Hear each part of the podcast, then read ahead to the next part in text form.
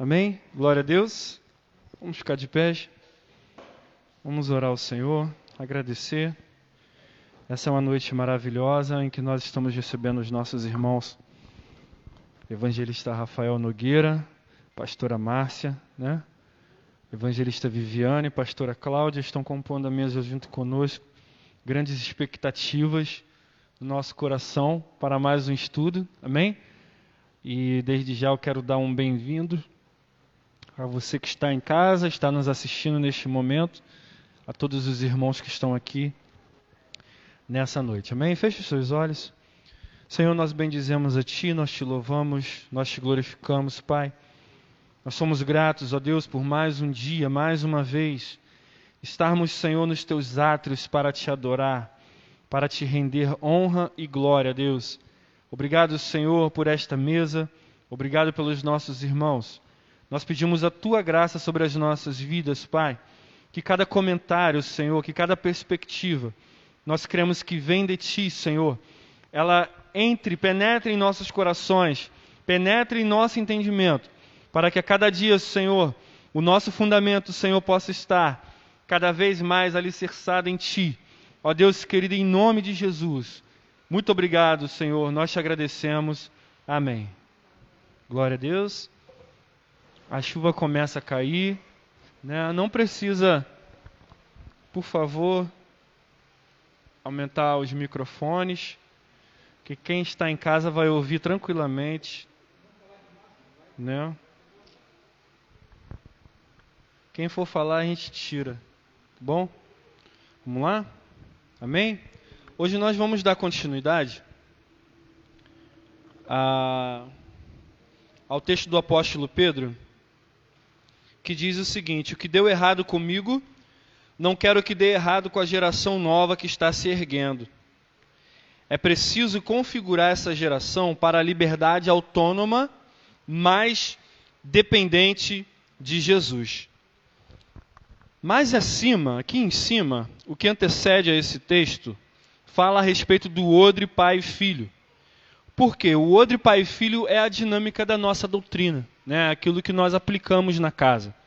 É o entendimento que a gente procura trazer para os filhos, para que essa geração futura, né, que está crescendo agora, ela possa não estar firmada na, no modismo gospel, né?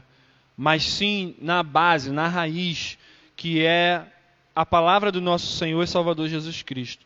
E diz assim: o odre pai e filho é a dinâmica da nossa doutrina. Todos que estão de fora devem perceber o que nós estamos construindo. Então, quando nós partimos para essa fala do apóstolo Pedro é, a respeito do que deu errado comigo, não quero que dê errado com a geração nova que está se erguendo nós podemos aplicar é, tranquilamente essa doutrina. Por quê? Porque essa doutrina ela chegou para nós há uns 14 anos, né? Não, 10 anos, 11 anos. De idade do Ronan, né? 11 anos. Então, é, não que nós, não que o nosso passado de cristãos, né, fosse lançado fora, fosse jogado fora. Mas essa doutrina ela trouxe um, um embasamento muito melhor para nós pegarmos tudo que a gente tinha dentro da, da, do Evangelho de Cristo e nós construíssemos, né, destruíssemos primeiro. Assim a palavra de Deus faz, né? Ela destrói primeiro tudo aquilo que está errado em nós, né? Conforme o apóstolo Pedro fala, as vaquinhas de presépio, elas eram destruídas, né? o nosso misticismo, a nossa religiosidade, tudo aquilo que vinha tentando tirar o foco de Cristo em nós, foi desfeito primeiro através dessa doutrina, para depois ser erguido em nós uma doutrina forte, né? uma doutrina verdadeira, algo que, vindo pelo apóstolo Roy Pilley, né? da África do Sul, algo que ele trouxe para nós um conhecimento que abriu os nossos olhos. Né? Então, nós podemos ver que há, uma, há um divisor de águas nesse é, evangelho que nós vivemos, que é justamente essa doutrina que chegou. Quando eu digo doutrina, eu não falo uma nova doutrina, uma nova Bíblia, né? É muito bom a gente esclarecer isso para as pessoas que estão em casa. Mas é um novo ensinamento, uma nova liturgia, né? Algo novo que o Senhor ele enviou para nós. Amém? Então, a preocupação do apóstolo Pedro é que é preciso configurar essa geração para a liberdade autônoma, mas dependente de Jesus. Eu separei em João capítulo 6, versículo 48, do 48 é, 48 49. Diz assim: Eu sou o pão da vida. Isso é Jesus dizendo, né? Os seus antepassados comeram o maná no deserto, mas morreram. E eu, esse versículo veio na minha mente para poder trazer uma analogia e, uma, e, um, e mostrar o diferencial daquilo que Cristo estava fazendo, estava falando, né? Daquilo que Cristo estava trazendo. Por quê? O povo estava no deserto com fome, o povo já estava estressado, o povo já estava praticamente assim, eles tinham uma liderança, mas eles se achavam perdidos. Então Deus enviou para eles, após as suas murmurações, um maná que vinha do próprio céu. Agora você imagina, né? Às vezes a gente tá num, a gente vai numa padaria ou então a gente vai numa lanchonete, a gente come um salgado especial, a gente sente aquele sabor maravilhoso, né? Aquela coisa gostosa, prazerosa, né? Você vai comer um pão de queijo gostoso, né? Aquele que é mineiro come pão de queijo. Então assim, imagina você comer um pão que desce do céu. Deve ser preparado por Deus, uma, uma provisão que Deus enviou para o povo naquele lugar. E mesmo assim, o povo estava insatisfeito. E quando Cristo fala a respeito da geração antepassada, ele fala a respeito da geração que ficou lá atrás, que cresceu, né? É, é, fala a respeito dos nossos antepassados que não tiveram esse ensinamento, essa revelação à luz da palavra do Senhor. Né? Então ele fazia uma comparação com aquele acontecimento no deserto que não causou mudança nenhuma de comportamento, mesmo eles comendo o alimento que veio direto do céu.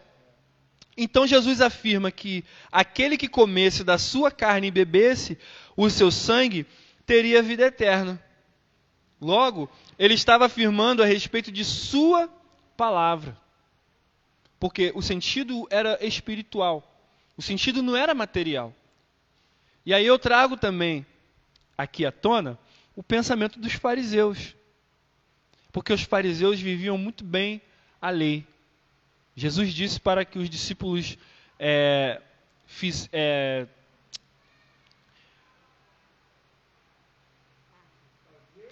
aprendessem o que eles sabiam, né? Falar o que eles falavam, mas não fazer o que eles faziam, não praticar o que eles faziam, né? Isso, a prática estava errada. Doutrina correta, mas prática errada.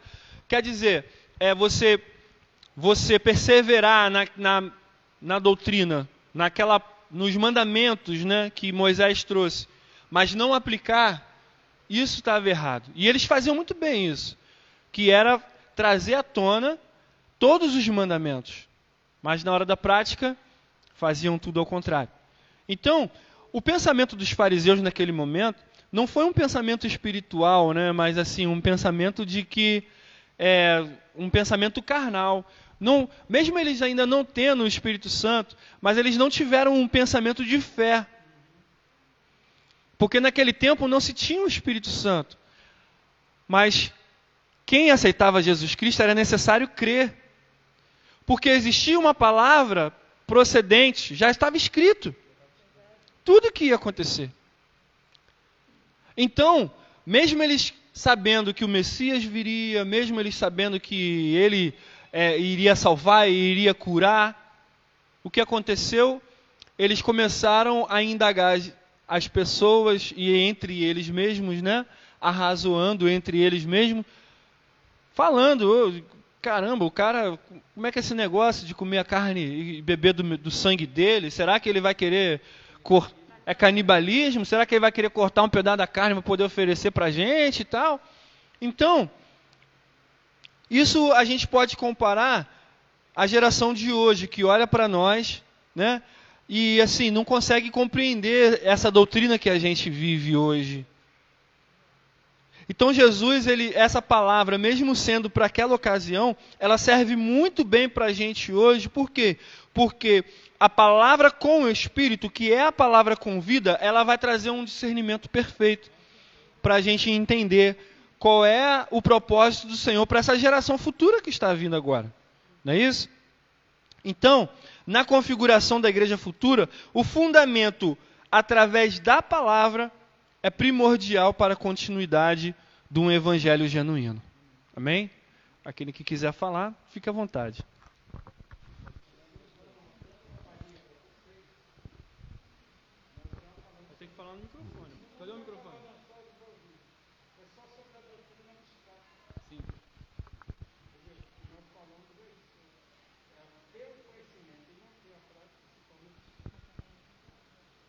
A paz, irmãos. Saúdo a todos, primeiramente.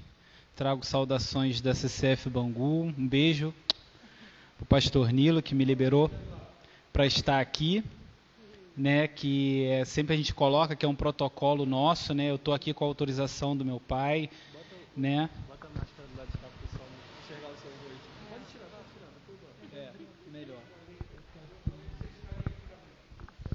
É, então aqui estou sob a autorização do meu pai. E eu queria fazer umas considerações em cima do que o Ronaldo falou, que é o seguinte. É, a gente, esse processo de reconfiguração. Só espero abrir aqui que fechou meu, minhas anotações eu me lembra duas coisas. Eu coloquei uma frase aqui, inclusive do Augusto Cury, né? Porque no segundo parágrafo lido aqui diz o seguinte: que deu errado comigo, não quero que dê errado com a geração nova que está se erguendo. É, tem uma frase do Augusto Cury que diz o seguinte: uma pessoa inteligente aprende com os seus erros. Uma pessoa sábia aprende com os erros dos outros. O erro na construção da igreja não é um ato falho, é, não digo que seja um erro justificável, né, mas é um processo de construção. Isso me lembra uma vez que o pastor Duane foi em Bangu, o Roy estava no Brasil, aí eles fizeram três dias lá em Bangu, vocês estiveram conosco, né? E eu lembro que o Duane ele falou sobre a industriabilidade do homem estabelecido. A Shelley, inclusive, não sabia se essa palavra tinha essa tradução em português, mas eu uso ela, né? Porque eu achei muito interessante. O que, que isso significa? Esse processo é, de acerto e erro, o pai da casa ele coloca no nosso coração como algo contínuo. A industriabilidade do homem estabelecido, que é a, é, é a, a construção precisa ele coloca no nosso coração essa configuração de como, como a igreja ela tem que ser construída e configurada.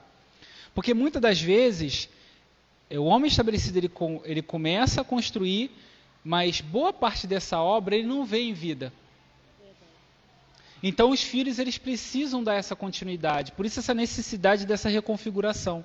Para o entendimento daquele jovem, daquela pessoa que está começando a caminhar, que ele é uma peça-chave naquele local.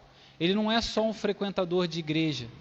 Então é entender que é, eu estou aqui dentro com uma responsabilidade. Posso ter entrado por aquela porta, meu primeiro dia aqui, mas a configuração na cabeça dessa pessoa tem que ser sempre para: olha, você tem que desejar algo mais.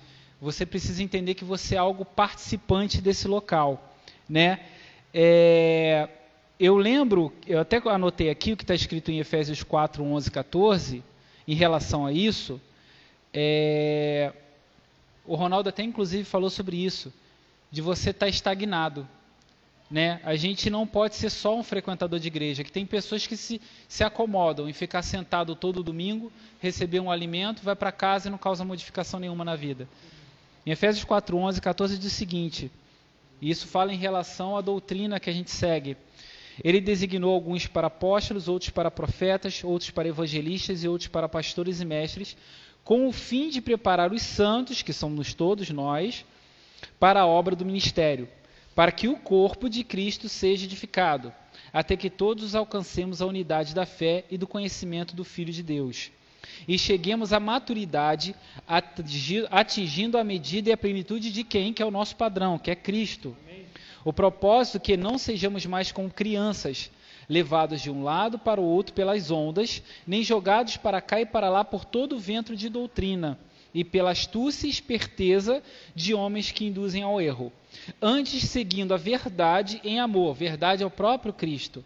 Quando se fala em verdade na palavra de Deus, quando a gente lê esse termo verdade, andar em verdade, é o próprio Cristo. Crescemos em tudo naquele que é a cabeça, que é Cristo. O pastor Nilo ele tem um costume de falar o seguinte: é, quando você vê aquela figura de Cristo quando ele sai de onde ele está, é, a gente vê que a mortalha está no chão, mas o que envolve a cabeça está dobrado. O pastor Nilo ele fala, é porque a cabeça está pronta e o corpo precisa ser reconfigurado. Então a gente entende que a cabeça é Cristo. O homem estabelecido, ou pastor, independente, como é uma live, as pessoas podem estar tá é, é, é, escutando. Então, a gente tem um costume de chamar de pai, homem estabelecido, é o pastor da igreja. Ele é o reconfigurador. Então, o ponto principal é justamente é transmitir isso para a nova geração. Porque quando, quando o pai ele começa a construir, é, não é algo para si. É uma determinação do reino de Deus para aquela localidade, para aquele local. Então o desejo dele é o seguinte: beleza, eu vim até aqui. O exemplo também que eu dou é em relação a Davi. Qual era o desejo do coração de Davi? Construir uma casa para Deus. Ele recebeu uma, um, uma profecia dizendo o seguinte: olha, você é homem de guerra, sua mão tem sangue, mas o seu filho vai construir. E ele ficou em paz com isso. Então, o desejo do homem estabelecido é justamente esse. Ele, ele faz essa reconfiguração. E, ele, e o, a, a, assim, o desejo do coração dele é que, essa, que isso continue. Ele pode imaginar assim: bom, eu não consegui concluir, mas eu tenho filhos fiéis que vão concluir essa obra.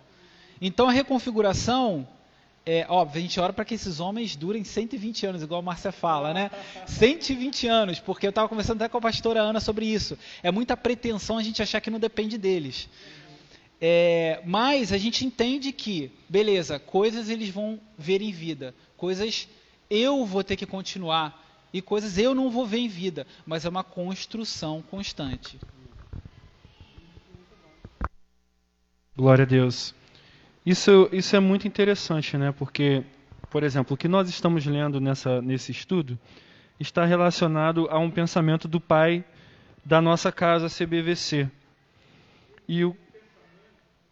Fala no microfone, apóstolo. Dá o um microfone. Pega esse aí, pega esse aqui.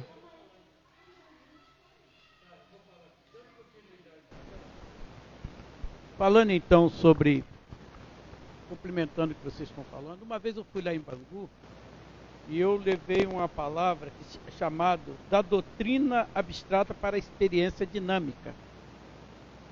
E é isso que deve acontecer no padrão Odre Pai e Filho.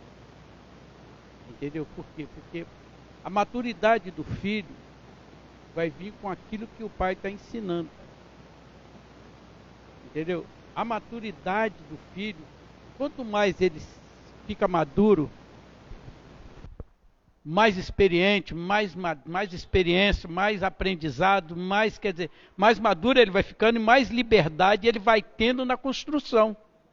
É como é um engenheiro que está aprendendo. Né? Quando você está falando, né, é, é, pensamento do meu do, do, do apóstolo Pedro, não é o pensamento do apóstolo Pedro só. Esse é o pensamento do apóstolo Roy que eu copiei dele, que eu vi ele ministrar, que eu vi ele pregar, e eu vi nele esse sentimento de estar tá construindo tá, a igreja é, CCF no Brasil de uma maneira bem responsável. Não só nos pais, como nos filhos dos pais do Brasil. Então é responsabilidade de cada pai ensinar essas coisas. E senão a gente vai acabar ficando abstrato né? E, e, e, eu tenho até aqui também, a, a, tem a minha nota e tem a nota do apóstolo Roy, quando a gente fala da dinâmica da doutrina. Quer dizer, nós, vamos, nós temos que construir algo que precisam é, estar bem é, é, é, patente aos olhos das pessoas. Entendeu? E essa é a nossa preocupação. E nós, quando nós pregamos e estamos ensinando, estamos falando de um outro, de algo muito forte, muito superior. Nós não estamos é, querendo construir igrejas, nós estamos querendo construir filhos que vão estar vivendo uma igreja verdadeira. Ok?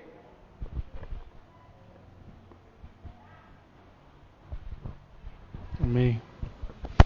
Então diz assim aqui, é, só o Senhor poderia é, dizer isso, né? Porque eu recebi o, o pensamento do Senhor, para mim o pensamento é seu. né? É. Amém. Mas vale a, vale a complementação, muito bom. Então diz assim: peço a cada filho e irmão para arriscar, deixar a inércia dos muitos tempos e avançar para uma posição perfeita onde os filhos vão nos acompanhar. Tempos passados, muitos jovens recusaram vir para a casa de Deus por causa dos seus pais e líderes. Nessa temporada, temos que passar o bastão de maneira honesta e com responsabilidade. Queremos Josué para nos perseguir, Samuel para nos ouvir, ouvir a nossa voz, e Eliseu para ir onde não pudemos ir. Jesus está dizendo: Estou procurando um filho maduro na fé, de ensino com virtudes na vida de crente, com clareza e firmeza na doutrina verdadeira. Essa é uma lição para que todos parem e pensem: Deus não quer que sejamos só mais um velho na igreja. Temos crentes que só estão envelhecendo na casa de Deus. É preciso se tornar um ancião de instrução. Amém? É preciso a, a, a experiência, né? Ela vai gerar uma precisão no aconselhamento, né? Geralmente, quando a gente fala a respeito de, de presbíteros na, na palavra do Senhor, e além de, dele ter todos aqueles requisitos, não ser dado ao vinho, né, e, todo, e tudo mais, igual, semelhante aos obreiros, ele era um, ele tinha que ser um homem experi, experimentado, um homem experiente que pudesse aconselhar os mais jovens, né? Então isso é algo que a gente deve, por exemplo, nós que estamos aqui sentados, né? Hoje nós somos jovens ainda, mas amanhã nós seremos velhos, né? E e amanhã, amanhã quando nós formos mais idosos, né? Nós poderemos ter nós vamos ter né, uma grande capacidade, creio assim, pela palavra, uma palavra mais experimentada, mais eficaz, para poder aconselharmos não só os nossos filhos, né, mas também os filhos dos nossos filhos. Amém?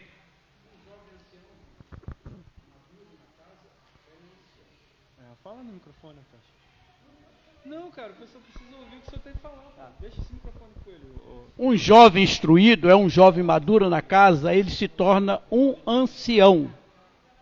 Entendeu? Quer dizer, ele é maduro por quê? Porque ele tem uma instrução, ele recebeu uma instrução, ele vive essa instrução, ele tem entendimento dessa instrução e então ele passa a ser um conselheiro. Um conselheiro é um ancião. Ele tem é, ele tem conselhos perfeitos que estão na palavra. Por isso que ele, ele é um ancião. Um jovem maduro na palavra é um ancião. Amém. Pode, fica à vontade.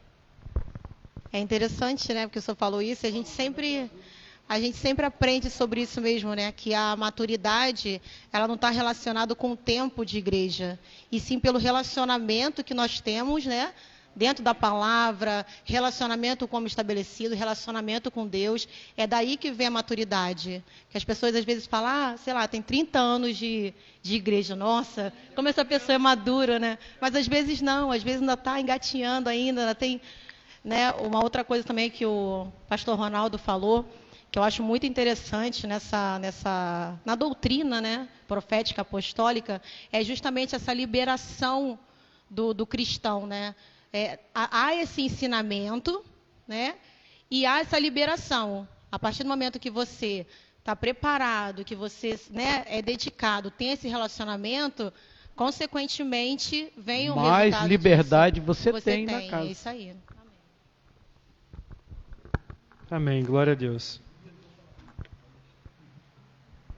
Não deixa esse microfone lá, deixa esse microfone aí. Mas o pessoal, se o pessoal for falar, deixa aí. Amém? Precisamos ter um relacionamento íntimo com o Espírito Santo para saber discernir Jesus nesse tempo. Essa foi a mensagem que eu trouxe domingo, né?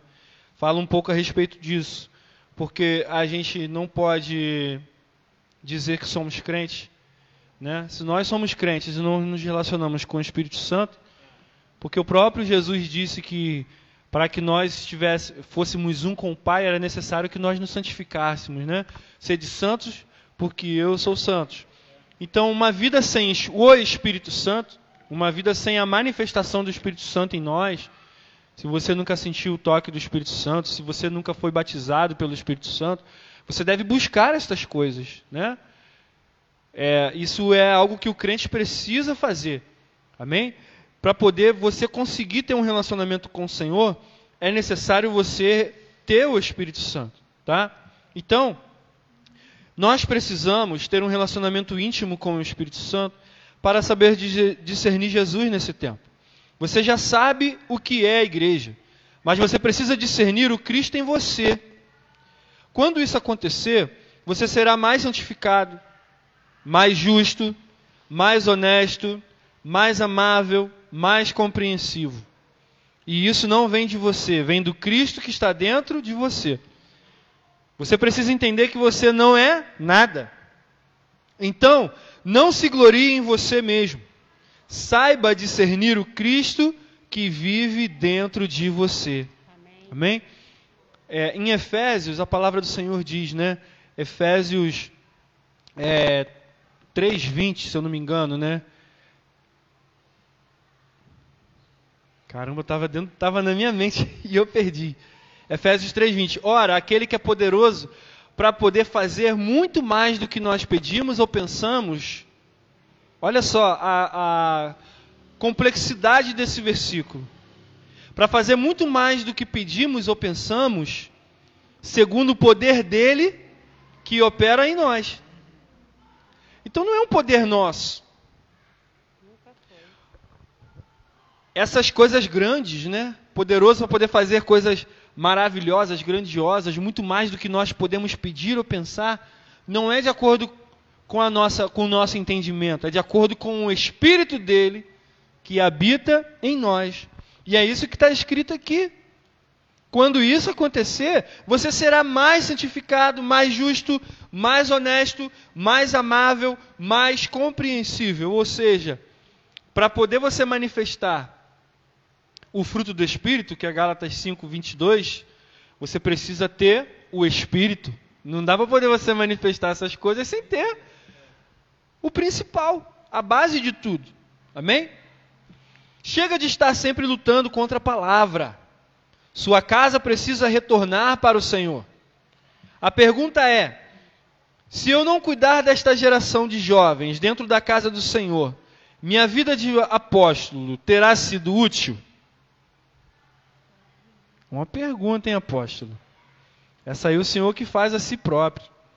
É necessário que eu, como apóstolo, o apóstolo Pedro, configure a igreja em todos os procedimentos, do odre, pai e filho.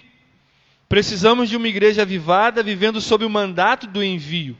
Fomos escolhidos como enviados, como enviados de Deus. E o mais interessante é que é, além dessa apostila ela falar para a geração futura, ela fala para os líderes de hoje. Né? O que o apóstolo traz menção está falando, está se relacionando aos líderes de hoje. Aqueles que têm poder sobre os seus liderados, né? não só pastores, não só mestres, mas um dirigente de departamento, um evangelista, alguém que está à frente de uma obra. Né? Nós temos pessoas nos assistindo que que se encontram nessa condição. Então, essa é uma apostila que ela vai tratar, assim como as demais apostilas do IBC, esse, eu vou dizer assim, esse manuscrito que o apóstolo Pedro fez, né, a partir da mensagem do apóstolo Roy, ele vai tratar as duas vertentes, não, não só de filho, mas também como de pai. E ele diz isso muito claramente aqui, falando a respeito dos procedimentos do outro pai e filho. Né? Pode falar. Eu vou. Esse que o Ronaldo acabou de falar agora, embaixo, logo abaixo, vem falando da, do, de avivamento, né? Eu vou ler o que está escrito na, no, no comentário do apóstolo Pedro. Queremos uma igreja de avivamento relacionada à obediência, com instruções fortes e poder para concretizar o mandato do Senhor Jesus. Eu lembro é, de uma ministração que o, o Roy fez, não lembro qual foi a, a TV, né? É, quando perguntaram para ele o que, que, seria o avivamento. É, boas novas, né? E ele falou sobre João 4. João 4, de 5 a 29, eu vou ler aqui em relação dessa questão do avivamento que é falado aqui, né? É, o, qual é esse teor do avivamento? A gente que vive uma, uma visão profética apostólica, né? é, qual é esse avivamento é, dentro daquilo que a gente recebe como doutrina. Aí diz assim: Assim chegou uma cidade de Samaria, chamada Sicar, perto das terras que Jacó dera a seu filho José. Havia ali o poço de Jacó. Jesus, cansado da viagem, sentou-se à beira do poço. Isto se deu por volta do meio-dia. Veio uma mulher samaritana tirar água. Disse-lhe Jesus: Dê-me um pouco de água. Os seus discípulos tinham ido à cidade comprar comida. A mulher samaritana lhe perguntou: Como o senhor, sendo judeu, pede a mim, uma samaritana, água de beber? Pois os judeus não se dão bem com os samaritanos. Jesus lhe respondeu: Se você conhecesse o dom de Deus e quem lhe está pedindo água, você lhe teria pedido e ele teria dado água viva. Disse a mulher: O senhor não tem com que tirar água, e o poço é fundo. Onde pode conseguir essa água viva? Acaso o senhor é maior do que o nosso pai Jacó, que nos deu o poço do qual ele mesmo bebeu, bem como os seus filhos e o seu gado, isso vem daquele lance que você falou do maná do deserto, o pão da vida. É a mesma coisa. Aqui eles estavam lá eles procuravam o maná, a comida física, né? E ele era o pão da vida. Aqui a água da vida, ele estava procurando uma água física também para matar a sede. É. Jesus respondeu: Quem beber dessa água terá sede outra vez, mas quem beber da água que eu lhe der nunca mais terá sede. Ao contrário, a água que eu lhe der se tornará nele uma fonte de água e jorra para a vida eterna. É outro lance que foi falado da reconfiguração, nós sermos atuantes. A gente recebe a água e essa água tem que se tornar um rio na nossa vida. A mulher lhe disse: Senhor, dá-me dessa água para que eu não tenha mais sede, nem precise voltar aqui para tirar água. Aqui já começou a reconfiguração. É gerar o desejo de você, você querer mais. O, a função do pai é essa: é, é, ele, ele é colocar essa sementinha, plantar esse desejo de a gente buscar mais de Deus. Uhum. Ele lhe disse: Vai, chame seu marido e volte. Não tenho marido, respondeu ela. Disse-lhe Jesus: Você falou corretamente, dizendo que não tem marido. O fato é que você já, deve, já teve cinco, e o homem com que agora vive não é seu marido. O que você acabou de dizer é verdade. Disse a mulher: Senhor, vejo que é profeta. Nossos antepassados adoravam neste monte, mas vocês, judeus, dizem que Jerusalém é o lugar onde se deve adorar. Jesus declarou: Creia em mim, mulher.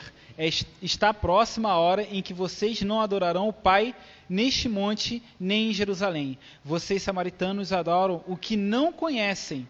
Nós adoramos o que conhecemos, pois a salvação vem dos judeus. No entanto, no entanto, está chegando a hora, e de fato já chegou, em que os verdadeiros adoradores adorarão o Pai em espírito e verdade. São estes os adoradores que o Pai procura. Deus é espírito e é necessário que os seus adoradores adorem em espírito e verdade. Disse a mulher: Eu sei que, que o Messias, chamado Cristo, está para vir. Quando ele vier, explicar, explicará tudo para nós. Então Jesus declarou: Eu sou o Messias, eu que estou falando com você. Aqui, é, por isso que falo, o verdadeiro avivamento é esse, a mudança de mentalidade. Se vocês verem depois, ela vai para o povoado e começa a. É, essa ideia que foi isso, essa ideia que foi implementada, ela começou a compartilhar. Não será esse o Cristo? O verdadeiro avivamento é porque a gente vê muito, né, das pessoas querendo buscar o movimento passado. Foi o que você leu. É a reconfiguração. Reconfiguração. O que, que Deus quer para essa temporada? Não é aquilo que aconteceu na Rua Azusa. A gente conhece a história da Rua Azusa, glória a Deus por isso, mas foi uma outra temporada. A gente vê que os irmãos, eles querem, alguns locais, né, eles querem buscar esse movimento novamente. Não se trata disso. Se trata de uma mudança de vida, independente do local onde você estiver. Quem já escutou o pastor Nilo ministrar, é completamente diferente do apóstolo Pedro. Eu sempre falo isso, mas a mensagem é a mesma. A doutrina é a mesma. Porque aqui é tratado para o povo daqui. Da forma que Deus, Deus, não é o que o apóstolo Pedro quer. Deus quer nesse local. Mesma coisa acontece em Bangu. Então a reconfiguração, o avivamento, ele vem através de uma mudança de mentalidade, uma mudança de vida. E essa mudança tem que vir como viu para essa samaritana. Não é só você receber, uau, isso é bom para mim, eu vou reter. É um rio. Bom, é bom para mim. Igual quando eu comecei a traduzir o ABC. Eu comecei, eu não entendia direito essa doutrina, falei, Senhor, não estou entendendo nada aqui que eu quero ficar. E veio essa tradução. Quando eu abri, eu falei assim, cheguei para o pastor Nilo, pai, mas todo mundo está tendo isso? Ele, bom, eu sei que Chaperó tem. Eu sei que o apóstolo Pedro dá lá. Eu vi a preciosidade que era, não, não substitui a Bíblia, tá, irmãos? Mas é um facilitador. Eu comecei a ler aquilo e falei assim, cara, outras pessoas precisam ter acesso. Foi isso que motivou. O verdadeiro é, avivamento é uma mudança de mentalidade. É você entender que aquilo que você recebe não é bom só para você, é também para as outras pessoas. Com isso, a sua vida muda e você é impelido a mudar a vida das outras pessoas. Boa noite a todos. Amém? A paz. E sobre isso que o Rafael acabou de falar, é muito interessante. A gente sempre quer, né, quando a gente conversa assim, é, entre amigos, né, familiares, a gente sempre quer implementar essa doutrina, né? Falar dessa doutrina para eles. Isso é, é, o que essa mulher samaritana ela fez. Né? Ela não conseguiu reter aquilo dentro dela. E a mesma coisa a gente. Quando a gente senta e começam a falar de Cristo, você vai, isso, esse rio vai, vai começar a jorrar de dentro de nós. Né? E algo muito interessante que às vezes as pessoas elas têm os pensamentos, né, os sofismas delas, né, que se elevam muitas das vezes acima da palavra do Senhor, do conhecimento do Senhor. Mas quando a gente começa a falar, precisa se calar, porque é a palavra que a gente está dizendo, né? E muitas das vezes, assim, por mais que não dão o braço a torcer, essa é a verdade, né? Poxa, mas de onde está vindo essa água? É de um samaritano, né? De onde está vindo isso, né? Mas a transformação vem assim mesmo, daquele poço, daquele vaso que as pessoas muitas das vezes não dão valor. Por quê? Porque é o poder de Deus que precisa ser glorificado em nós. Né? E então, isso é, isso é algo muito interessante, porque quando a gente para para poder conversar com alguém, e essa palavra ela ferve dentro do nosso coração, a gente vai falar não importa quem seja. Né? A gente conversa muito com, quando a gente vai em, em, Campo Grande com o irmão do Ronaldo, e a gente sempre tenta assim, jogar alguma coisa, né? Sempre vai, sempre vai. E a gente olha um para o outro assim, vai que é hoje, né? Será que é hoje que ele vai deixar o Senhor né, fazer a obra? Mas a gente fica nessa esperança, né? Porque isso é tão bom para nós, isso mudou a minha vida, a minha história, né? É, Ronaldo estava até falando no domingo, quanto tempo de crente que nós temos. É, eu, ter, eu, tenho 38 anos de cristã. Então, essa, essa minha, minha história de cristã só mudou mesmo há, vamos botar, há 11 anos atrás. Eu comecei a ver, comecei a, a, a, a entender o projeto que Deus tinha para mim, que não era um projeto somente de eu entrar pelas portas da casa do Senhor, de sofrer, de chorar, porque muitas das vezes as pessoas acham isso, que o projeto que Deus tem na vida delas, elas, delas entrarem, delas se prostrarem em choro, né, em pranto, e a mostrar ao Senhor o seu sofrimento. Não, eu comecei a ver que a vida de, de, de cristã é muito mais preciosa do que isso. Não é uma vida de lamento, é uma vida de glorificação. Né? Assim como é, a gente estava falando muito sobre isso esses dias, por causa da aula que a gente estava tendo com o apóstolo Roy, que a gente não pode perder o dia da visitação, e aquilo ficou muito no meu coração, né, quando a, a, Maria vai até o túmulo e o anjo pergunta, depois ela pensa que é o jardineiro, ela pergunta novamente, aonde está o meu Senhor, onde vocês puseram, né? E Jesus fala para ela, por que, que você está chorando? Os anjos disseram para ela, por que, que você chora? Então é um momento da gente se alegrar, não é um momento da gente chorar. As nossas lutas, as nossas limitações, tudo isso um dia vai acabar. Né? A palavra de Deus diz que o Senhor enxugará dos nossos olhos todas as lágrimas. Então, a, a, nossa preocupação, a preocupação dessa, dessa temporada, né, do apóstolo Pedro, eu vejo assim, é, e de nós pastores da casa é colocar uma mentalidade que Cristo é tudo que nós precisamos. E nele está a perfeição, nele está a plenitude de todas as coisas. E se nós temos Cristo dentro de nós, nós vamos conseguir superar qualquer situação adversa. E é isso que nós precisamos crer.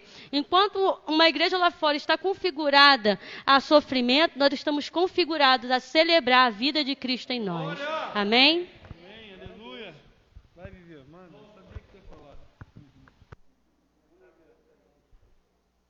Boa noite a todos, graça e paz. Essa, essa apostila, configurando os filhos e a igreja para uma geração futura, ela vai fazer com que os filhos da casa deixem de ser é, crentes simples. Porque ela, ela passa a fazer a nossa mente entender que a responsabilidade de uma igreja forte no futuro não é somente do pastor, não é somente do homem estabelecido. Por longos anos nós vivemos é, jogando a responsabilidade para o pastor. Não, mas ele é pastor. Ele pode porque ele é pastor. Ele faz, ele tem que fazer porque ele é pastor. Né? É, é, a gente tinha aquela, aquela mentalidade, né? Aquela mentalidade totalmente dependente do, do homem, né? Que ficava em casa esperando o homem, o pastor vir orar, o pastor levar a ceia, ficava, ah, que eu não vim na igreja, e o pastor não veio me visitar, não me telefonou. Essa é uma mentalidade totalmente ultrapassada. Ultrapassada. Hoje a gente entende que a responsabilidade também é dos filhos da casa. Porque o que o apóstolo está ensinando é isso. Está dando independência para os filhos, entendendo que a nossa confiança está em Cristo. É baseado nisso que a pastora falou. E aí eu separei aqui em 2 Timóteo 2, 2, diz assim, apóstolo Paulo falando para Timóteo, tome, tome os ensinamentos que você me ouviu dar, na presença de muitas testemunhas, e entregue-os aos cuidados de homens de confiança, que sejam capazes de ensinar outros. Então, assim, a gente vê que aqui o apóstolo Paulo não estava falando somente da pregação, da salvação, aquela pregação que abrange a toda a sociedade. O que ele estava falando é o seguinte, Timóteo, você precisa é, entregar a doutrina, ensinar, preparar a geração futura a pessoas que estão disponíveis. Realmente disponíveis. E é isso que ele está falando aqui. Eu até anotei aqui ele não estava falando a respeito somente da pregação da salvação, de misericórdia, da bondade de Deus, não. Mas ele estava falando de pessoas que Timóteo poderia fazer aliança. São muitas das pessoas que entram na igreja, que assistem o culto, que vêm nos ensinamentos, mas infelizmente, e o meu coração fica triste por isso, infelizmente, nem todas essas pessoas vão querer construir para o futuro. Porque vão entender que vai demandar responsabilidade. Vai demandar você é, é, investir seu tempo, investir é, seu conhecimento. Então, por isso que muitos filhos preferem ficar na sua posição, quietinho. Mas isso é muito triste, porque a palavra do Senhor exige isso de nós. Exige que a gente seja participantes, filhos participantes. Amém? E eu achei interessante que nessa parte aqui, é, apóstolo Pedro estava lembrando a, a, Timóteo a respeito do ensinamento que ele recebe de sua. É, apóstolo, apóstolo Paulo recebe de sua avó e de sua mãe. O que ele estava falando é o seguinte, ó, Timóteo, o ensinamento que você recebeu da sua avó e da sua mãe, e, o, e o, aquilo que eu tenho te ensinado, passe aos outros. Então a gente vê que isso é uma cadeia interminável. Esse ensinamento que nós estamos aprendendo aqui, se nós passarmos para os nossos filhos, os filhos de nossos filhos, será uma coisa interminável. E aí realmente acontece isso que o irmão, que o pastor Rafael estava falando, o avivamento. A mudança de mentalidade. Né? As coisas começam a acontecer na nossa vida de crentes. Nós não temos mais essa mentalidade de crentes sofredores, como a pastora Cláudia falou, de crentes é que vive o tempo todo cabisbaixo, chateado. E quando nós começamos a entender que Cristo configurado em nós realmente é a esperança de uma vida feliz, uma vida vitoriosa, as coisas começam a mudar. E é isso que esse ensinamento está trazendo para nós, nos tirando da posição de conforto, nos lembrando que a responsabilidade também é da igreja, não somente do pastor. Amém. Glória a Deus. Isso é reforma. Amém. Glória a Deus. Numa igreja de avivamento, como o Rafael leu aqui, né? uma igreja de, de avivamento ela deve ser relacionada totalmente à obediência, né? Instruções fortes, instruções fortes e poder para concretizar o mandato do Senhor. E aí eu separei aqui, eu não vou ler não porque é muito extenso. Depois se você, eu vou pedir para poder você ler, faz parte dessa dessa aula o que eu separei. Segunda Crônicas capítulo 34, que vai falar do rei Josias, que foi o maior reformador, que a Bíblia intitula ele como o maior reformador, o maior rei que reformou o altar do Senhor, reformou o templo do Senhor. 34. E o mais interessante é que quando Josias começa a reinar, ele tinha oito anos de idade. Certo que tinha, tinham pessoas acima deles, né, que o instruía, que o, né, aconselhavam. Mas aos 16 anos foi a idade que Josias já entendia o significado do, do reinado e entendia que era necessário que o povo se voltasse para Deus. Ele não esperou ficar velho, como a maioria dos jovens hoje fala, né? Ah, não, eu vou esperar envelhecer um pouco mais para poder ter algum tipo de compromisso com o Senhor. Eu vou esperar ter um pouco mais de experiência para poder anunciar a palavra de Deus. Não, não tem nada a ver isso. Então ele começa a, a reforma, né? A partir dos oito anos, já tinha começado. Aos 16, ele entende que o povo precisa voltar para o Senhor. Um pouco mais à frente, né, após 18, ele com 16, mais 18 anos. Então, né. então ele tinha 34 anos quando o sacerdote Ilquias encontrou o livro da lei. E aí, meu irmão, aí que vem o, o, o, o mais interessante nessa história. É que até os 34 anos, Josias sempre reformou a casa do Senhor. Mas quando o sacerdote Ilquias encontra o livro da lei, ele faz questão de ler para o povo. E a oração que ele faz, e, e a oração não, perdão. E o que ele faz é o seguinte: Ilquias junta os homens, ora ao Senhor, pede perdão ao Senhor, porque eu tenho certeza que o Senhor está triste conosco. A sua ira se acendeu contra nós. Por quê? Porque nós não fizemos direito. Incrível isso. E aí ele começa um, algo, uma barbárie, né?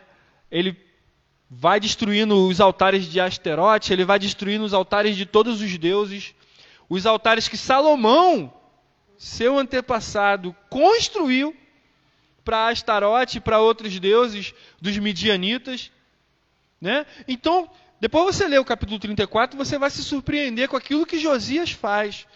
E a palavra fala que o, os feitos deles, né, então, estão no livro das crônicas dos reis de Israel, e traz ele como o maior reformador que já existiu na casa do Senhor. Esse, é, então Josias é um exemplo para nós que estamos assim caminhando para uma futura, para um futuro da igreja, né? Que a gente espera ter um futuro mais lá na frente, né? Eu não sei como é que vai ser esse futuro da igreja para os nossos filhos, pelo, por tudo que nós estamos vivendo hoje, mas ele é um exemplo para nós, assim como eu falei que a linguagem do Odre, do Odre pai e filho traduz isso, que não é só relacionada ao comportamento de filho na casa, mas também ao comportamento do pai que ministra na mesa para poder o filho se alimentar, ele traz um exemplo perfeito de, de reforma na palavra e reforma diante do povo. Porque a Bíblia afirma que durante todo o reinado de Josias, o povo não saiu da presença do Senhor e nem desviou os seus olhos de diante do Senhor. Então eu creio que o prazer do apóstolo Pedro, do apóstolo Roy, do pastor Nilo, do Dr. Govender e de outros pastores da nossa família, né? E assim como outros pastores, outros outros profetas de Israel, né? perdão, que estão ainda há mais profetas em Israel. Então, assim, eu creio que o prazer deles está nisso. Em olhar e falar assim, não, a minha casa é diferente. Eu não vou deixar a minha casa, é, os filhos da casa andarem de qualquer forma fazendo tudo o que eles querem, não. Aqui é palavra procedente do que sai da boca de Deus. O que sai da boca de Deus. E a nossa preocupação, até como pais em nossa casa, né, é de transmitir isso para os nossos filhos. No início da apostila, gente, no início desse manuscrito, a gente falou sobre isso, né? De que o dever, lá em Êxodo está escrito isso, o dever dos pais era replicar isso aos filhos. Deuteronômio 5, perdão. Replicar aos filhos os feitos do Senhor. Dizer para eles, né, o, o, quão poderoso é o Senhor. Amém? Amém? Os mais fracos serão fortes como mil. Os anciões desta casa serão homens de instruções para os mais jovens. Estamos trazendo a reforma de Deus para o nosso espírito. Nossos cantos, nossas canções precisam mudar para júbilo, exaltação e confiança no nosso Deus. A instrução é crer naquele que foi enviado à igreja. A autoridade espiritual está no homem que Deus enviou à igreja. Você não pode desprezar o homem estabelecido na casa de Deus. A senha do avivamento é celebrar com o homem de Deus e receber suas instruções. Aleluia. O homem de Deus enviado à igreja é para você observar as instruções do Senhor e as suas instruções. Nessa demanda, devemos deixar um legado perfeito para os nossos filhos. Uma configuração que fará os filhos crescer sem ter a necessidade de mudar a palavra de Deus. É nossa obrigação configurar os filhos para uma jornada perfeita na administração da igreja do Senhor. Nossa doutrina é Cristo. Ele é indivisível. Você não vai conseguir dividir o número um. Devemos ser todos como o número um. Aleluia? Assim como Efésios 4 fala, né? Um só Deus, um só Senhor, uma só fé, né? Tudo dentro de um só corpo, um só espírito, um só batismo, uma só esperança, uma só vocação. Amém? Glória a Deus. A igreja é uma família. Você não tem como dividir uma família. A família é indivisível. Tudo que você for fazer, verifique se está de acordo com a palavra de Deus. Amém? Amém? E aí, é, eu trago também a mensagem que eu trouxe de domingo, né? Falando a respeito do, de que o fogo e a glória de Deus são os sinais da aprovação do Senhor. E o que a gente está lendo aqui faz parte disso, porque em Juízes 6, no versículo 19, fala a respeito de, de Gideão. Né? Vou ler do 19 ao 23. E, e Gideão era um homem jovem. Engraçado, né? A Vivi, ela trouxe. A gente teve um culto de jovens nesse mês que passou. E a evangelista Viviane ela trouxe um, um, uma mensagem falando a respeito dos jovens, né? A gente até referenciou ela aqui quando nós iniciamos esse estudo. Jovens, sois fortes, porque já venceste o maligno, mas vocês não venceram o maligno na sua própria força. Vocês são fortes porque a palavra de Deus está em vocês, né? Então Gideão, ele também foi chamado jovem. A cultura de Gideão, além, apesar dele ser um, um, um israelita, né? A cultura do pai dele era totalmente diferente. Para tu ver, era um israelita com cultura, com pensamento místico, com pensamento midianita, um pensamento de outros deuses, que serviria aos outros deuses. Então, Deus chama Gideão e diz assim: após aquela conversa toda que Gideão teve, né? Gideão foi para casa, preparou um cabrito e com uma arroba de farinha fez pães sem fermento. Pôs a carne no cesto, e o caldo numa panela. Trouxe-os para fora e ofereceu-os a ele sobre a grande árvore. E o anjo de Deus lhe disse: Apanha carne. Para tu ver, ele trouxe os ingredientes, né? É como o pai da casa ele faz, ele prepara a palavra. Mas aí vem o, o anjo do Senhor, que é o próprio Cristo, né? E ele diz, ele começa a dar, a dar as instruções. Como que você vai fazer? Não é verdade? É como se fosse um programa de culinária, né? Ah, você vai ter que ter três ovos, uma xícara de, de chá de farinha de trigo, e você vai ter que ter uma colher de sopa de manteiga, isso e aquilo. Mas depois vem a pessoa como? Ensinando.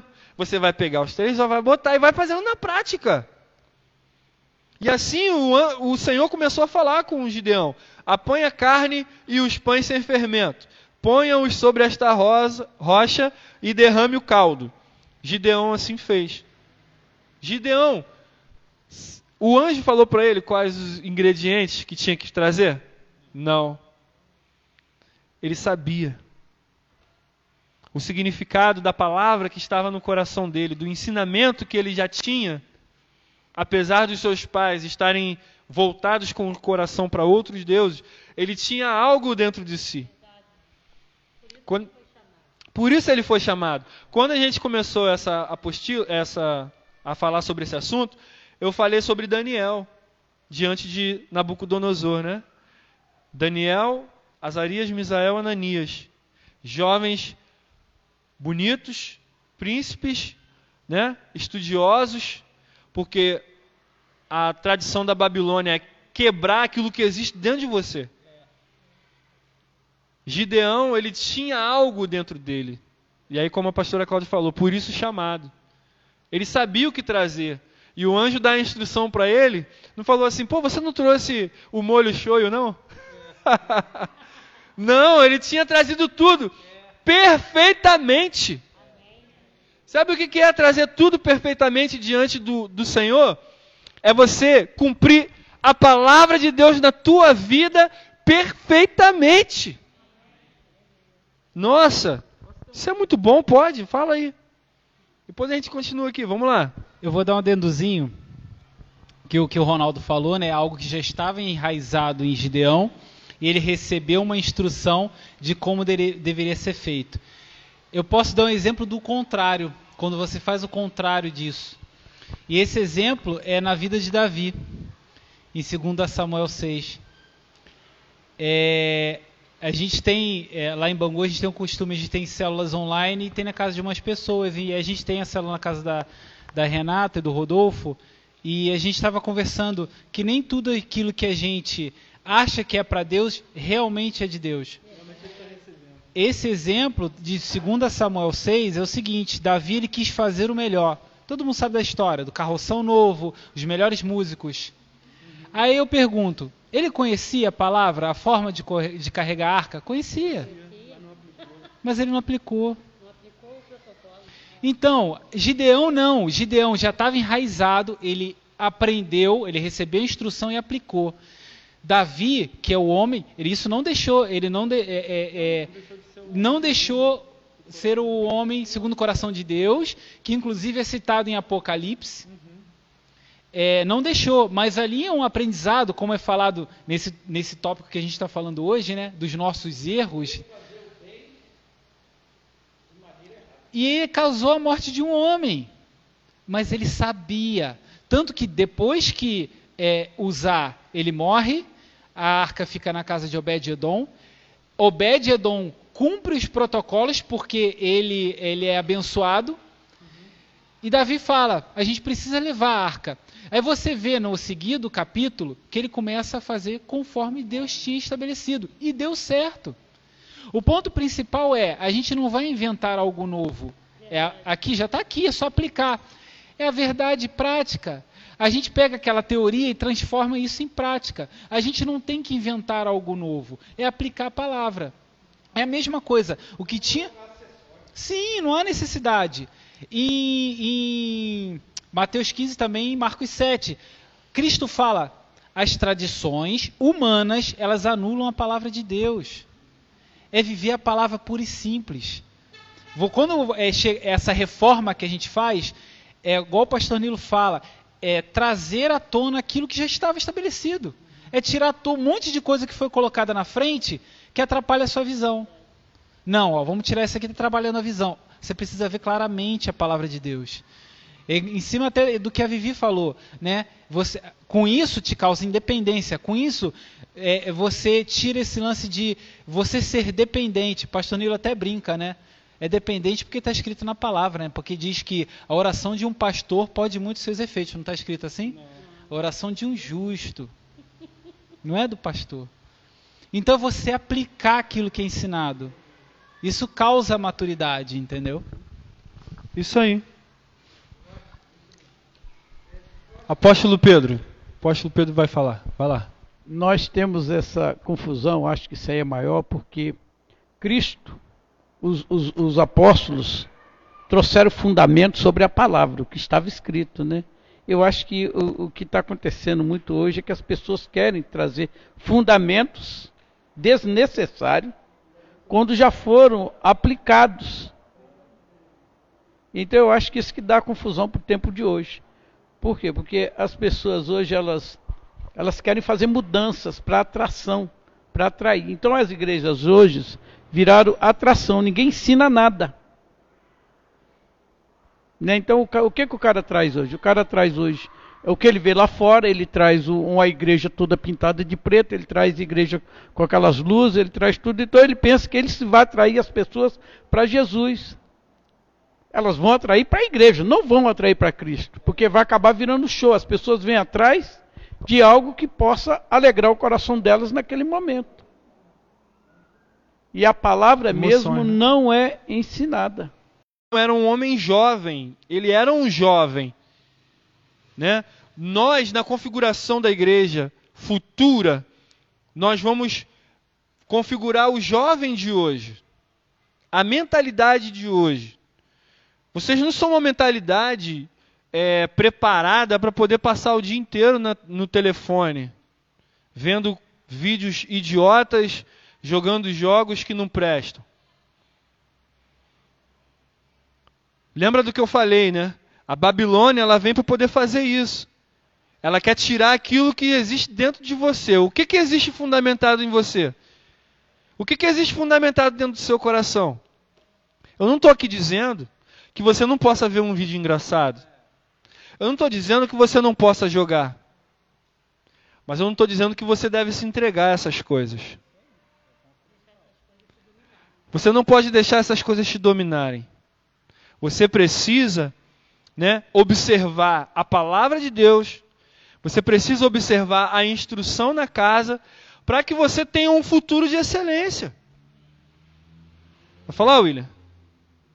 Vai não? Ah, tá. Então tá bom. Amém? Então, a geração futura, essa geração de jovens, elas precisam ser treinadas nisso aí. Eu não vou perder grande parte da minha vida sentado no sofá, jogando joguinhos. Vocês estão entendendo? Da mesma forma que o adulto não pode perder grande parte da vida sentado no sofá vendo novela, vendo futebol. Sabe? São coisas que vão tirar o nosso tempo. Às vezes você fala assim: ah, pastor, é, eu não, não saí com a minha família, eu preciso sair com a minha família, por isso que eu não vou para a igreja. Pô, mas o que, que tu faz quando tu tá em casa? Ah, eu fico vendo televisão. Eu vejo filme, maratona de séries. Inclusive, apóstolo, estou até vendo uma maratona chamada Green Life. É uma maratona gospel. É uma maratona gospel, apóstolo. Sabe? Então, de qualquer forma, eu estou absorvendo a palavra do Senhor. Gente, pelo amor de Deus, né? Só porque está vendo um filme cristão. Aí sabe o que acontece? Eles começam a trocar a última ceia do ano para poder um, por um passeio com a família ou por aquelas aquela, aquele episódio que perdeu. Entendeu? Ou então eu me atraso para poder chegar na casa porque eu fiquei me divertindo no telefone jogando. Né? É, como é que fala? Como é que fala, Felipe? É Lá no, no, no, no, mapinha dos outros, como é que tu faz? Assaltando o, a moeda dos outros, né? Como é que fala lá? Hã? Destruindo a vila de fulano, destruindo a vila de cicano. Né? É. Gente, a gente tem que acordar. Por isso que eu sempre bato na mesma tecla aqui. O povo de Deus é um povo inteligente, é o povo que tem sabedoria. Deus escolheu filhos sábios. E não existe outra forma de a configuração da igreja futura, a não ser através da sabedoria existente na palavra de Deus. A palavra da verdade. Amém? Tem comentário? Fala. Tá bom. Vamos ouvir alguns comentários aqui. Fala pra gente os irmãos que estão participando aí e ver os comentários aí, por favor. Está comentando.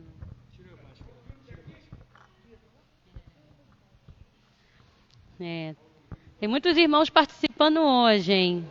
Tinha saído aqui, mas tem a irmã Cássia, Marina, eu vi que estava acompanhando, que o meu celular novo deu pum. A Rosângela Varanda também, pastor Ronildo também está acompanhando. Aí o, o Paulo Júnior botou assim: precisamos avaliar e observar as escrituras. Se nos deixamos levar por modismo e promovendo algum tipo de mudança, achando que vai ser algo bom para o reino, vamos acabar saindo do que é o padrão correto que o Pai nos deixou através da Sua palavra. Amém, Paulo Júnior. Amém.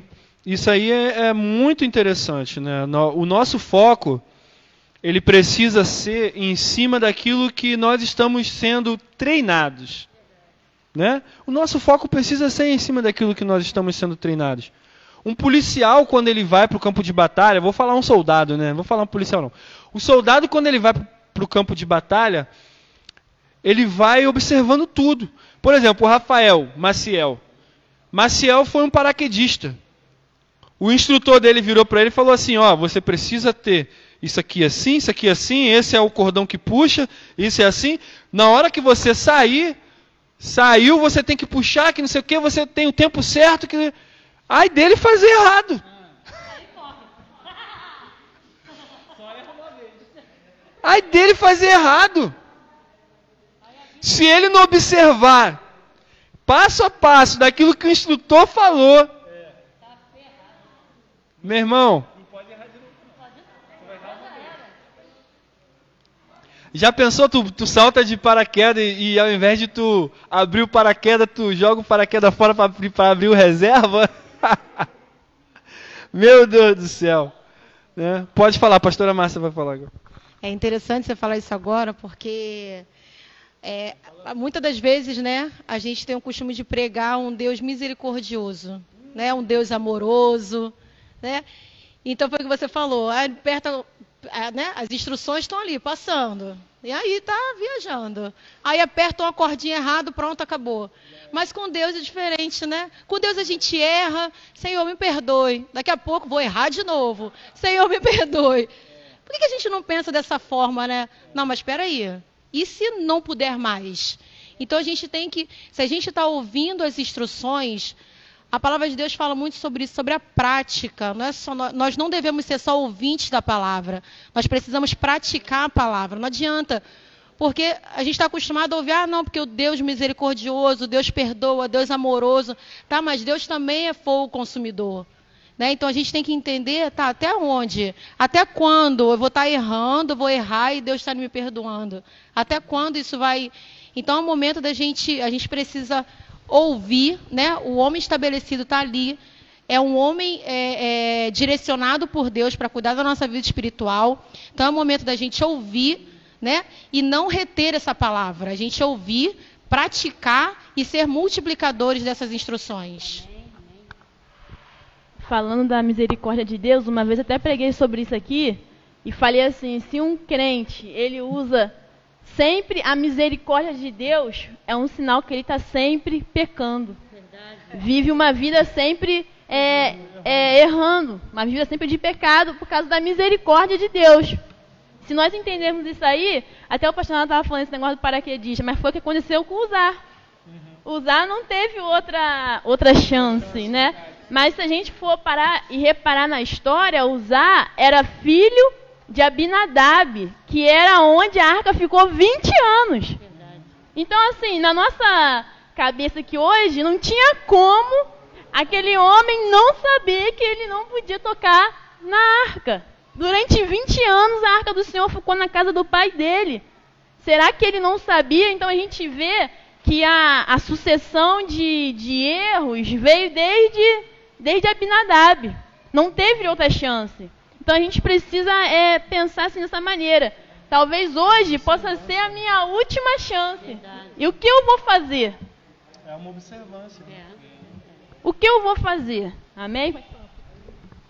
Sobre isso, assim, eu não me esqueço uma mensagem do apóstolo Roy aqui na casa. Vocês estavam aqui E ele falou sobre todas as faces de Deus, que nós precisamos saber de todas as faces de Deus, né? Os crentes hoje estão querendo ver só a face da misericórdia, só a face do amor, né? Só a face de um Deus longânimo, um Deus perdoador, mas não estão querendo enxergar a face daquele que é o destruidor né? Daquele que vai vir e vai consumir o pecado. E a gente precisa, nós filhos de Deus, nós precisamos estar alertas a isso. Isso é algo muito interessante porque a maturidade vai nos levar a viver uma vida certa diante do Senhor. Porque maturidade não é para você poder viver uma vida de qualquer maneira na, na, casa, de qualquer maneira na presença. É de você saber o que você carrega, o que, que eu carrego dentro de mim. Né? Às vezes as pessoas brincam com isso, eu, eu gosto muito de falar. A gente fala que a gente vai subir, a gente vai ficar esperando o Senhor lá, até encontrar Ele. Não, o Senhor já está aqui dentro. Agora, se você ainda está procurando encontrar o Senhor, você precisa correr, meu irmão. Essa é a verdade. Às vezes a gente pega essas músicas, né, da moda, da atualidade, e a gente vai ver um montão de crente ainda procurando o Senhor, né? Ainda fazendo birra porque vai ficar lá até encontrar ele. Peraí, você encontrou ou você não encontrou? Ou você teve encontro ou você não teve encontro.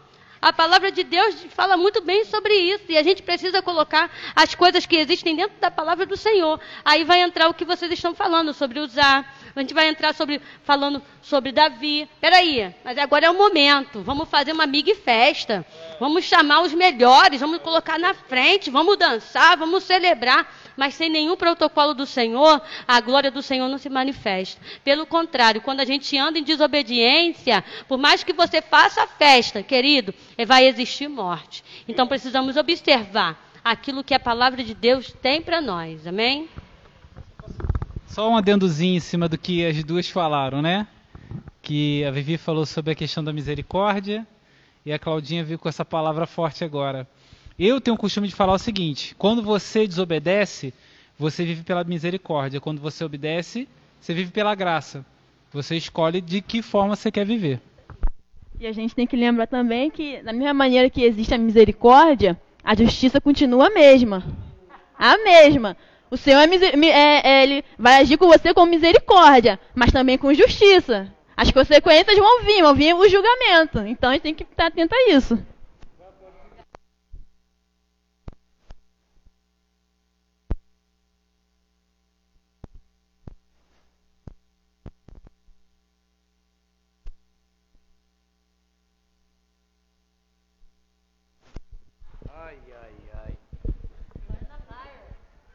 Ninguém, ninguém quer me ouvir, não? Deixa eu falar. Qual é o nome da nossa lição hoje?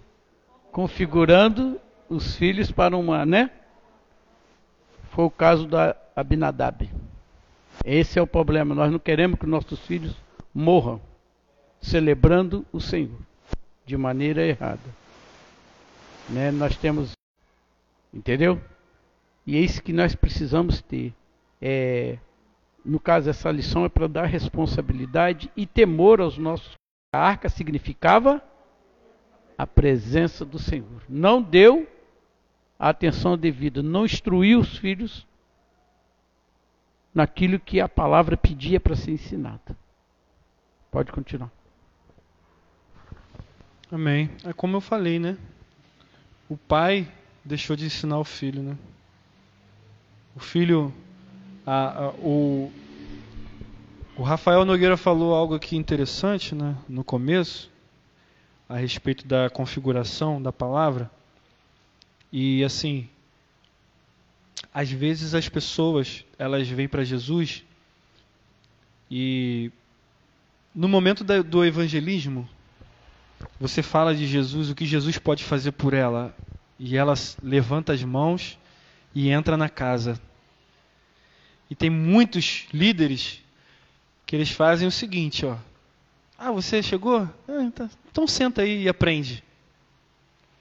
Eles não, não, eles não querem configurar Cristo na pessoa. Eles acham que a obrigação dela, ah, não, agora você virou crente, irmão. Agora você tem que buscar o Senhor. Se vira aí nos teu, né? Dá teus pulos aí, procura aprender como é que vai andar em santidade. Não. Você não pode fazer isso eu ganhei, eu preciso consolidar, preciso ensinar, preciso mostrar.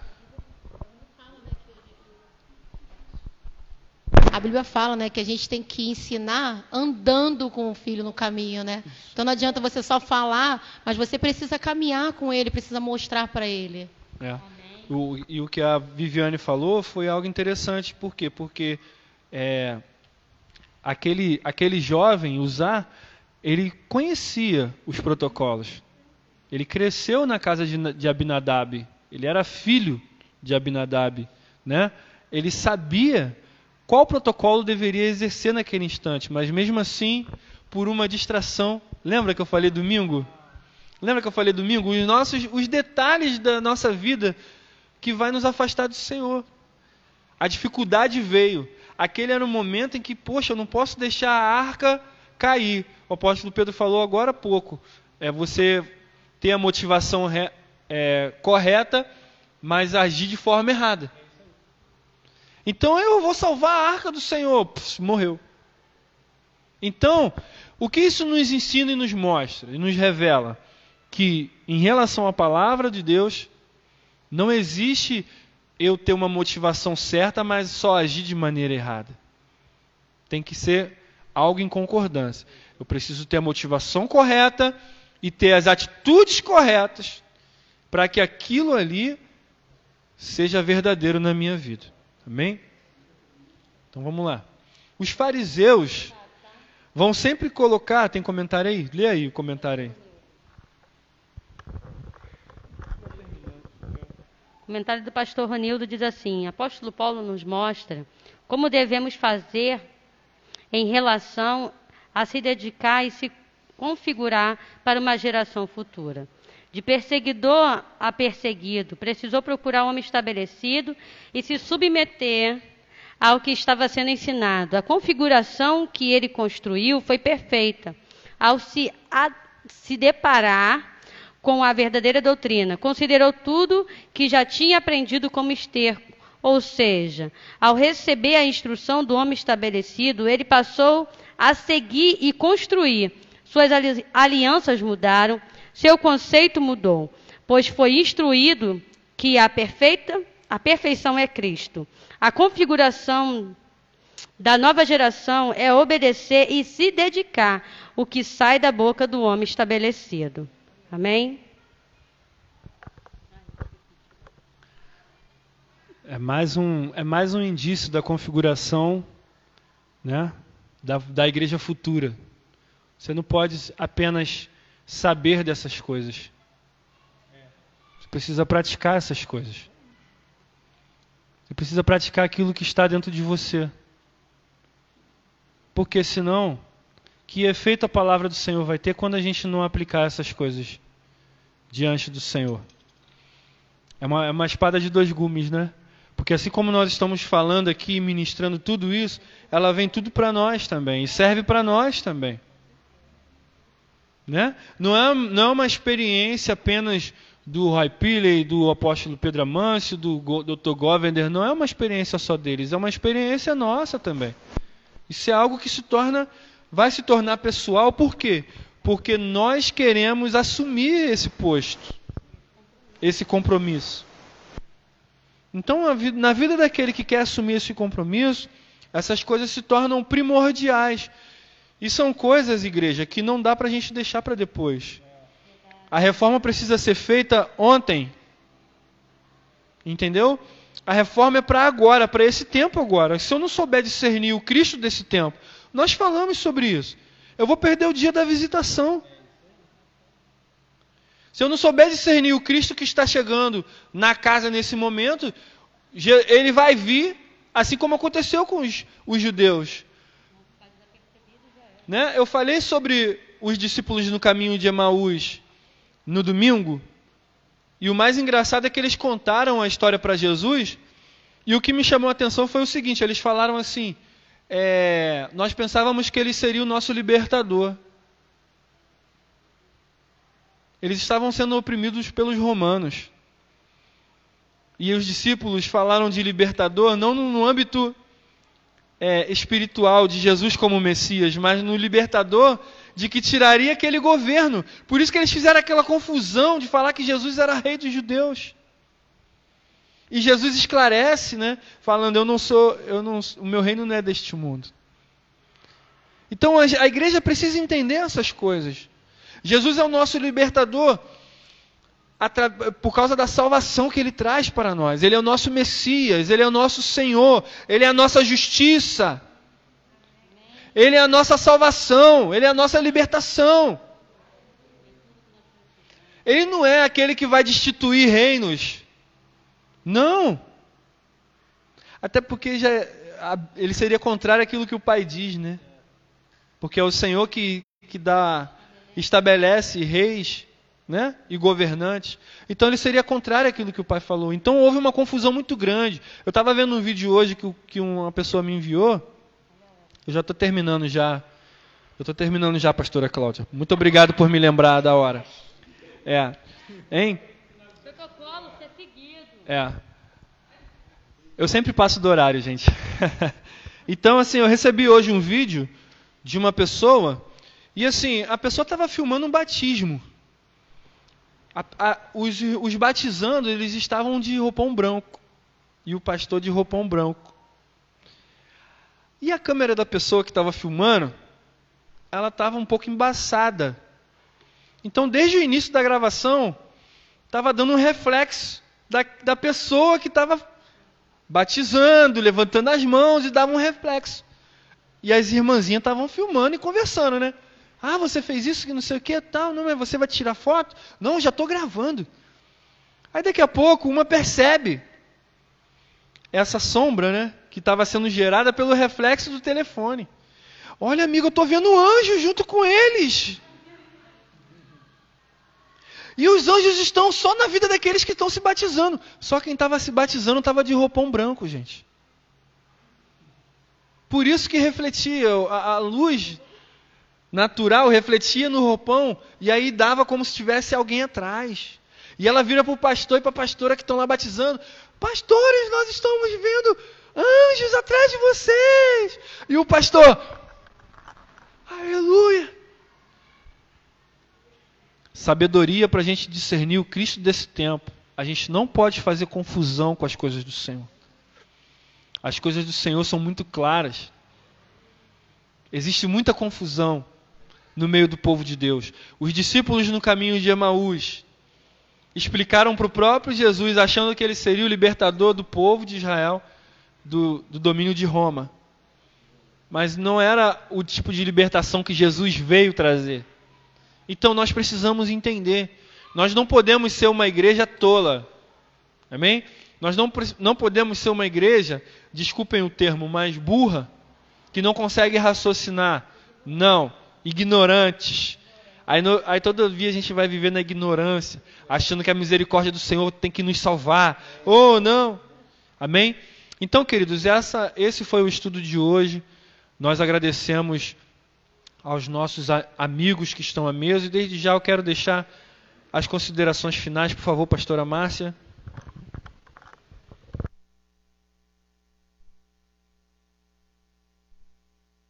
Amém. Se o pastor Ronaldo permitir, eu quero, antes de terminar, só passar uma, um versículo que eu separei aqui para esse momento. Está em terceira carta de João 1,4. Não tem alegria maior do que ouvir que meus filhos estão andando na verdade. Amém? Então, agradeço esse momento de estar aqui né, com todos vocês. Agradeço ao apóstolo, apóstolo Pedro, pastor Ronaldo, pelo convite. É sempre muito bom estar com vocês, ouvindo a palavra, aprendendo cada vez mais, porque a gente tem que estar sempre pronto, né? Para ouvir, pronto para aprender, a gente nunca sabe tudo.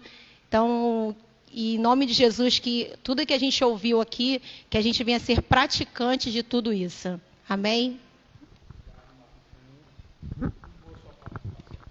É, também venho agradecer, é, apesar que aqui eu me sinto em casa, né? Sempre falo isso. Né? Eu me sinto em casa aqui, sou muito bem recebido. E ainda mais recebendo esse alimento espiritual. Né? É, eu acredito que eu, eu recebo mais do que eu dou aqui. Né? E em cima também do que a Márcia falou, que foi colocado, que a gente venha ser praticante, que a gente venha agradecer, a gente viver num país que a gente pode falar abertamente do Evangelho, não há uma perseguição, né? Como foi falado aqui, a gente, às vezes a gente perde muito tempo e a gente perde até o privilégio que a gente tem, que graças a Deus, por enquanto no Brasil não há uma perseguição que a gente vê em outros países, né?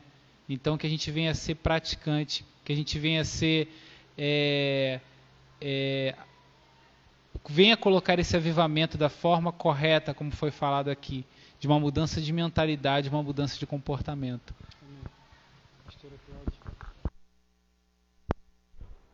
Para mim sempre é uma honra estar participando da mesa e particularmente, principalmente tratando desse tema, que é um tema que vai é, em direção a nós jovens, ao nosso posicionamento para o futuro. Amém? Lembrando que o futuro não é daqui a 20 anos, daqui a 30 anos. O futuro é amanhã. Isso começa logo, rápido. Amém? Daqui a um minuto. Muito obrigada a todos e uma boa noite. Amém. Eu agradeço mais uma vez, né? O privilégio de estar sentada na mesa. Glorifico ao Senhor pela vida do apóstolo Roy, pela vida do apóstolo Pedro, que é aquele que tem trazido, né? Essa mensagem de uma forma tão clara e poderosa aos nossos corações, né?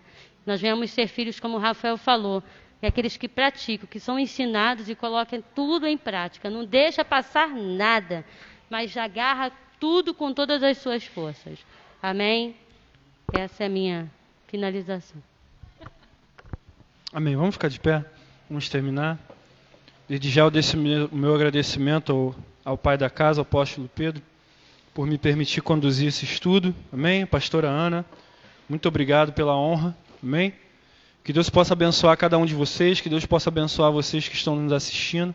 Amém? Que o Senhor abençoe a cada um grandemente em nome de Jesus, tá? Ora aí, Pai amado, Pai querido, agradeço, Senhor, por essa oportunidade, como foi falado, de falar da Sua palavra, de entender que estamos num momento de construção e essa construção é contínua, Pai. Queremos ser esse povo que nessa temporada vai causar essa modificação, Senhor. Porque nós sabemos, como foi falado, se a gente perder a visitação, vão ter pessoas que vão estar observando, Senhor. Deus, Ele sempre levanta um povo para fazer aquilo que Ele quer. Que nós possamos ser esse povo, Senhor. Que nós possamos trazer essa modificação não só para Quixaperó, não só para Bangu, mas para nossa nação. Que o Brasil seja referência espiritual, não só financeira. Nós vivemos num país próspero, mas também nós possamos mostrar a todas as nações essa prosperidade espiritual que tem nessa nação. Abençoa todos os pais de todas as casas, que sem eles nós não estaríamos sendo instruídos de forma precisa, Senhor. De saúde financeira, de saúde física, de saúde espiritual, em nome de Jesus. Que todos nós tenhamos uma ótima noite, porque o nosso padrão e o nosso desejo é ser como Cristo, o Filho de Deus vivo.